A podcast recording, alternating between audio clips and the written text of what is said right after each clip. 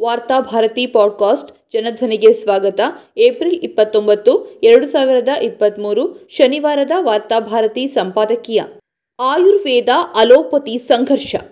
ಮೋದಿ ನೇತೃತ್ವದ ಎನ್ಡಿಎ ಸರ್ಕಾರ ಅಸ್ತಿತ್ವಕ್ಕೆ ಬಂದ ದಿನದಿಂದ ಆಯುರ್ವೇದ ಮತ್ತು ಆಲೋಪತಿಯ ನಡುವೆ ಅನಾರೋಗ್ಯಕರ ಸಂಘರ್ಷ ಶುರುವಾಗಿದೆ.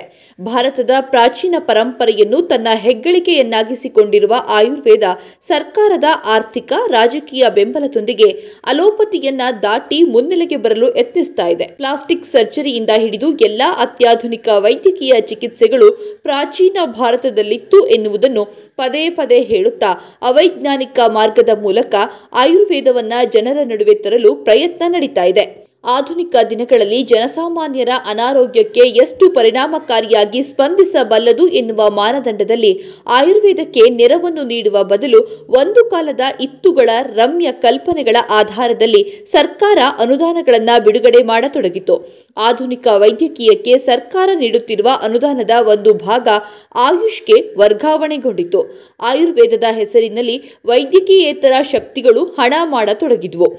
ಇದೇ ಸಂದರ್ಭದಲ್ಲಿ ಆಯುರ್ವೇದ ವೈದ್ಯರು ಕೂಡ ತಮ್ಮನ್ನು ತಾವು ಅಲೋಪತಿ ವೈದ್ಯರಿಗೆ ಸರಿಸಮಾನರು ಎಂದೇ ಘೋಷಿಸಿಕೊಂಡು ಕಾರ್ಯನಿರ್ವಹಿಸತೊಡಗಿದ್ರು. ಪರಿಣಾಮವಾಗಿ ಸರ್ಕಾರಿ ಆಸ್ಪತ್ರೆಗಳಲ್ಲಿ ಕೆಲಸ ಮಾಡುತ್ತಿರುವ ಆಯುರ್ವೇದ ವೈದ್ಯರು ಎಂಬಿಬಿಎಸ್ ಪದವಿಗಳನ್ನು ಹೊಂದಿರುವ ಅಲೋಪತಿ ವೈದ್ಯರಿಗೆ ಸರಿಸಮಾನವಾಗಿ ಪರಿಗಣಿಸಬೇಕು ಎಂದು ನ್ಯಾಯಾಲಯದ ಮೆಟ್ಟಿಲೇರಿದ್ರು.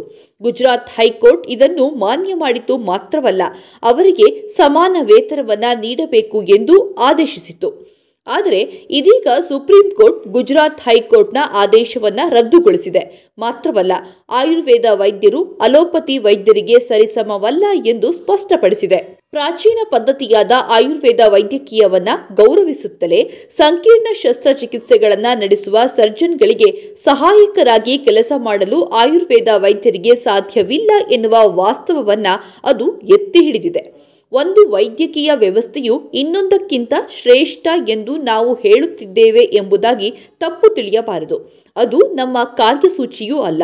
ಪ್ರತಿಯೊಂದು ಪರ್ಯಾಯ ವೈದ್ಯಕೀಯ ವ್ಯವಸ್ಥೆಗೆ ಇತಿಹಾಸದಲ್ಲಿ ಅದರದ್ದೇ ಆದ ಸ್ಥಾನವಿದೆ ಎಂಬ ಬಗ್ಗೆ ಯಾವುದೇ ಸಂಶಯವಿಲ್ಲ. ಆದರೆ ಇಂದು ದೇಶಿ ವೈದ್ಯಕೀಯ ವ್ಯವಸ್ಥೆಯನ್ನು ಅನುಸರಿಸುತ್ತಿರುವ ವೈದ್ಯರು ಸಂಕೀರ್ಣ ಶಸ್ತ್ರಚಿಕಿತ್ಸೆಗಳನ್ನು ಮಾಡೋದಿಲ್ಲ. ಆಯುರ್ವೇದ ಅಧ್ಯಯನ ಮಾಡಿದವರು ಇಂತಹ ಶಸ್ತ್ರಚಿಕಿತ್ಸೆಗಳನ್ನು ನಡೆಸುವುದು ಸಾಧ್ಯವಿಲ್ಲ. ಅದೇ ರೀತಿ ಮರಣೋತ್ತರ ಪರೀಕ್ಷೆ ಅಥವಾ ಶವ ಪರೀಕ್ಷೆಯನ್ನು ಆಯುರ್ವೇದ ವೈದ್ಯರು ಮಾಡುವುದಿಲ್ಲ ಎಂದು ಸುಪ್ರೀಂ ಕೋರ್ಟ್ ತನ್ನ ತೀರ್ಪಿನ ಸಂದರ್ಭದಲ್ಲಿ ಉಲ್ಲೇಖಿಸಿದೆ. ಆಯುರ್ವೇದ ಚಿಕಿತ್ಸಾ ಪದ್ಧತಿಗೆ ಅದರದೇ ಆದ ಪ್ರಾಚೀನ ಹಿರಿಮೆ ಇದೆ ಎನ್ನುವುದು ನಿಜವಾದರೂ ಆಧುನಿಕ ದಿನಗಳಲ್ಲಿ ಅದಕ್ಕೆ ಬಹಳಷ್ಟು ಮಿತಿಗಳಿರುವುದನ್ನು ಒಪ್ಪಿಕೊಳ್ಳಬೇಕು ಎಂದು ಸುಪ್ರೀಂ ಕೋರ್ಟ್ ಸ್ಪಷ್ಟಪಡಿಸಿದೆ. ಹಾಗೆಂದು ಆಯುರ್ವೇದವನ್ನು ನಿರ್ಲಕ್ಷಿಸುವುದು ಸಾಧ್ಯವಿಲ್ಲ. ದೈನಂದಿನ ಸಾಮಾನ್ಯ ಕಾಯಿಲೆಗಳಿಗೆ ಕೇವಲ ಆಯುರ್ವೇದವನ್ನೇ ನೆಚ್ಚಿಕೊಂಡ ದೊಡ್ಡ ಸಂಖ್ಯೆಯ ಜನರು ಭಾರತದಲ್ಲಿದ್ದಾರೆ. ಆಧುನಿಕ ವೈದ್ಯ ಪದ್ಧತಿ ಸದಾ ಆಯುರ್ವೇದಕ್ಕೆ ಕೃತಜ್ಞವಾಗಿರಬೇಕು. ಯಾಕೆಂದರೆ ಇಂದಿನ ಎಲ್ಲ ಔಷಧಿಗಳು ಆಯುರ್ವೇದಗಳಿಂದಲೇ ಅಭಿವೃದ್ಧಿಗೊಂಡವುಗಳು. ಪ್ರಾಚೀನ ಔಷಧಿ ಪ್ರಕಾರಗಳು ಕಾಲಕ್ಕೆ ತಕ್ಕಂತೆ, ರೋಗಕ್ಕೆ ತಕ್ಕಂತೆ ಅಭಿವೃದ್ಧಿಗೊಳ್ಳುತ್ತಾ ಹೊಸ ಹೊಸ ಅನ್ವೇಷಗಳ ಜೊತೆಗೆ ಅಲೋಪತಿ ವೈದ್ಯಕೀಯ ಪದ್ಧತಿ ಬೆಳೆದು ನಿಂತಿದೆ. ಒಂದು ಕಾಲದಲ್ಲಿ ಎತ್ತಿನ ಬಂಡಿಯಿಂದಲೇ ಜನಸಾಮಾನ್ಯರ ಬದುಕು ನಡೀತಾ ಇತ್ತು. ಅದೇ ಎತ್ತಿನ ಬಂಡಿ ಅಭಿವೃದ್ಧಿಗೊಂಡು ಇಂದು ಆ ಜಾಗದಲ್ಲಿ ಯಂತ್ರಗಳು ಆಕ್ರಮಿಸಿಕೊಂಡಿವೆ. ಅಂದು ಎತ್ತಿನ ಬಂಡಿ ನೀಡಿದ ಕೊಡುಗೆಯನ್ನು ನಾವೆಂದಿಗೂ ತಿರಸ್ಕರಿಸಲು ಸಾಧ್ಯವಿಲ್ಲ. ಹಾಗೆಯೇ ಇಂದು ಹೊಗೆ, ಪರಿಸರ ಮಾಲಿನ್ಯ ಇತ್ಯಾದಿಗಳ ನೆಪದಲ್ಲಿ ಮತ್ತೆ ಎತ್ತಿನ ಬಂಡಿಯನ್ನು ಆಶ್ರಯಿಸುವಂತೆಯೂ ಇಲ್ಲ. ಆಧುನಿಕ ವಾಹನಗಳ ಮುಂದೆ ಅವುಗಳನ್ನು ಸಮೀಕರಿಸಲು ಸಾಧ್ಯವಿಲ್ಲ. ಸದ್ಯದ ರಾಜಕೀಯವನ್ನ ಬಳಸಿಕೊಂಡು ಆಯುರ್ವೇದ ಪದ್ಧತಿಯ ಹೆಸರಿನಲ್ಲಿ ದೇಶದ ಆರೋಗ್ಯ ವ್ಯವಸ್ಥೆಯನ್ನ ದಾರಿ ತಪ್ಪಿಸುವುದನ್ನು ನಾವು ಗಂಭೀರವಾಗಿ ತೆಗೆದುಕೊಳ್ಳಲೇಬೇಕು. ಮುಖ್ಯವಾಗಿ ಪತಂಜಲಿಯಂತಹ ಕೆಲವು ಕಂಪನಿಗಳು ಭಾರತದ ಪ್ರಾಚೀನತೆಯನ್ನ ಮುಂದಿಟ್ಟುಕೊಂಡು ಆಯುರ್ವೇದ ಹೆಸರಿನಲ್ಲಿ ದೊಡ್ಡ ಮಟ್ಟದ ಸರ್ಕಾರಿ ಸವಲತ್ತುಗಳನ್ನು ತನ್ನದಾಗಿಸಿಕೊಂಡಿದೆ. ಆಯುಷ್ ಮೂಲಕ ತಮ್ಮ ಕಂಪನಿಯ ಔಷಧಿಗಳನ್ನು ಮಾರುಕಟ್ಟೆಗೆ ಬಲವಂತವಾಗಿ ತುರುಕಿದೆ. ಸರ್ಕಾರವನ್ನ ಬಳಸಿಕೊಂಡು ಜನರ ಮೇಲೆ ಆಯುರ್ವೇದ ಔಷಧಿಗಳನ್ನು ಹೇರುತ್ತಿವೆ ಎನ್ನುವ ಆರೋಪಗಳು ಅವುಗಳ ಮೇಲಿವೆ. ಎಲ್ಲಕ್ಕಿಂತ ಆತಂಕದ ವಿಷಯವೆಂದರೆ ದೇಶದ ಆರೋಗ್ಯ ವ್ಯವಸ್ಥೆಗಾಗಿ ಮೀಸಲಿರಿಸಿರುವ ಹಣದ ದೊಡ್ಡ ಪಾಲು ಆಯುಷ್ಗೆ ವರ್ಗಾವಣೆಯಾಗುತ್ತಿರೋದ್ರಿಂದ ಸರ್ಕಾರಿ ಆಸ್ಪತ್ರೆಗಳು ಆಧುನಿಕ ಔಷಧಿಗಳ ಕೊರತೆಯಿಂದ ನರಳುತ್ತಿವೆ ಎನ್ನುವ ದೂರುಗಳಿವೆ. ಸರ್ಕಾರಿ ಆಸ್ಪತ್ರೆಗಳಿಗೆ ಅಲೋಪತಿ ಔಷಧಿಗಾಗಿ ಭೇಟಿ ನೀಡಿದರೆ ಅವರ ಮೇಲೆ ಆಯುಷ್ ಔಷಧಿಗಳನ್ನು ಹೇರಲಾಗುತ್ತಿದೆ ಎನ್ನುವ ಟೀಕೆಗಳೂ ಇದೆ. ಆಯುರ್ವೇದಕ್ಕೆ ಪ್ರೋತ್ಸಾಹ ನೀಡಬೇಕು ನಿಜ.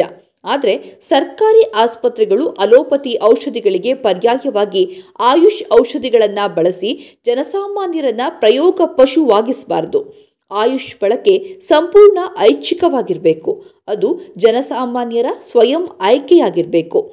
ಕ್ಯಾನ್ಸರ್ ಟಿವಿ ವಿಯಂತಹ ಮಾರಕ ರೋಗಗಳಿಂದ ನರಳುವ ಕೋಟ್ಯಾಂತರ ಬಡ ಜನರು ಈ ದೇಶದಲ್ಲಿದ್ದಾರೆ.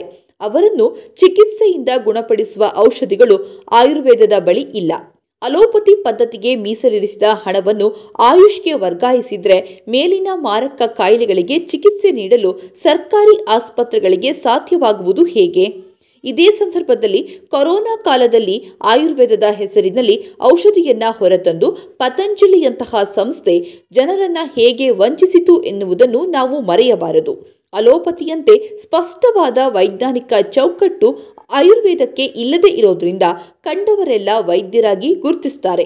ಕ್ಯಾನ್ಸರ್ನಂತಹ ಮಾರಕ ಕಾಯಿಲೆಗಳಿಗೆ ಗೋಮೂತ್ರದ ಔಷಧಿಗಳನ್ನು ಸೂಚಿಸುವ ಪಂಡಿತರೂ ಹೆಚ್ಚುತ್ತಿದ್ದಾರೆ. ಅಲೋಪತಿ ಚಿಕಿತ್ಸೆಯ ಜೊತೆಗೆ ಪೂರಕವಾಗಿ ಆಯುರ್ವೇದ ಕೆಲಸ ಮಾಡಬೇಕೇ ಹೊರತು ತನ್ನನ್ನು ತಾನು ಅಲೋಪತಿಗೆ ಪರ್ಯಾಯ ಎಂದು ಬಿಂಬಿಸಿಕೊಳ್ಳುವುದು ಇಂದಿನ ದಿನಗಳಲ್ಲಿ ಮೂರ್ಖತನವಾಗುತ್ತದೆ. ಅದು ಈ ದೇಶದ ಆರೋಗ್ಯ ವ್ಯವಸ್ಥೆಯನ್ನೇ ಅಸ್ತವ್ಯಸ್ತಗೊಳಿಸಬಹುದು. ಇದೇ ಸಂದರ್ಭದಲ್ಲಿ ಆಯುರ್ವೇದದಲ್ಲಿ ಸಂಶೋಧನೆಗಳು ನಡೆದು ಅದನ್ನು ಅಭಿವೃದ್ಧಿಗೊಳಿಸಿ ಅಲೋಪತಿಗೆ ಸಮನಾಗಿ ನಿಲ್ಲಿಸಬೇಕೇ ಹೊರತು ವೇತನದ ಮೂಲಕ ಅಲೋಪತಿ ವೈದ್ಯರಿಗೆ ಸರಿಸಮಾನವಾಗಲು ಮುಂದಾಗುವುದು ಆರೋಗ್ಯಕರ ಸ್ಪರ್ಧೆಯಲ್ಲ. ಈ ನಿಟ್ಟಿನಲ್ಲಿ ಸುಪ್ರೀಂ ಕೋರ್ಟ್ ಮಧ್ಯ ಪ್ರವೇಶಿಸಿ ಗುಜರಾತ್ ಹೈಕೋರ್ಟ್ ಆದೇಶವನ್ನ ರದ್ದುಗೊಳಿಸಿರುವುದು ಆರೋಗ್ಯ ಕ್ಷೇತ್ರದ ಅನಾರೋಗ್ಯ ಸ್ಪರ್ಧೆಯೊಂದಕ್ಕೆ ಸಣ್ಣದೊಂದು ಶಸ್ತ್ರಚಿಕಿತ್ಸೆಯನ್ನ ಮಾಡಿದಂತಾಗಿದೆ.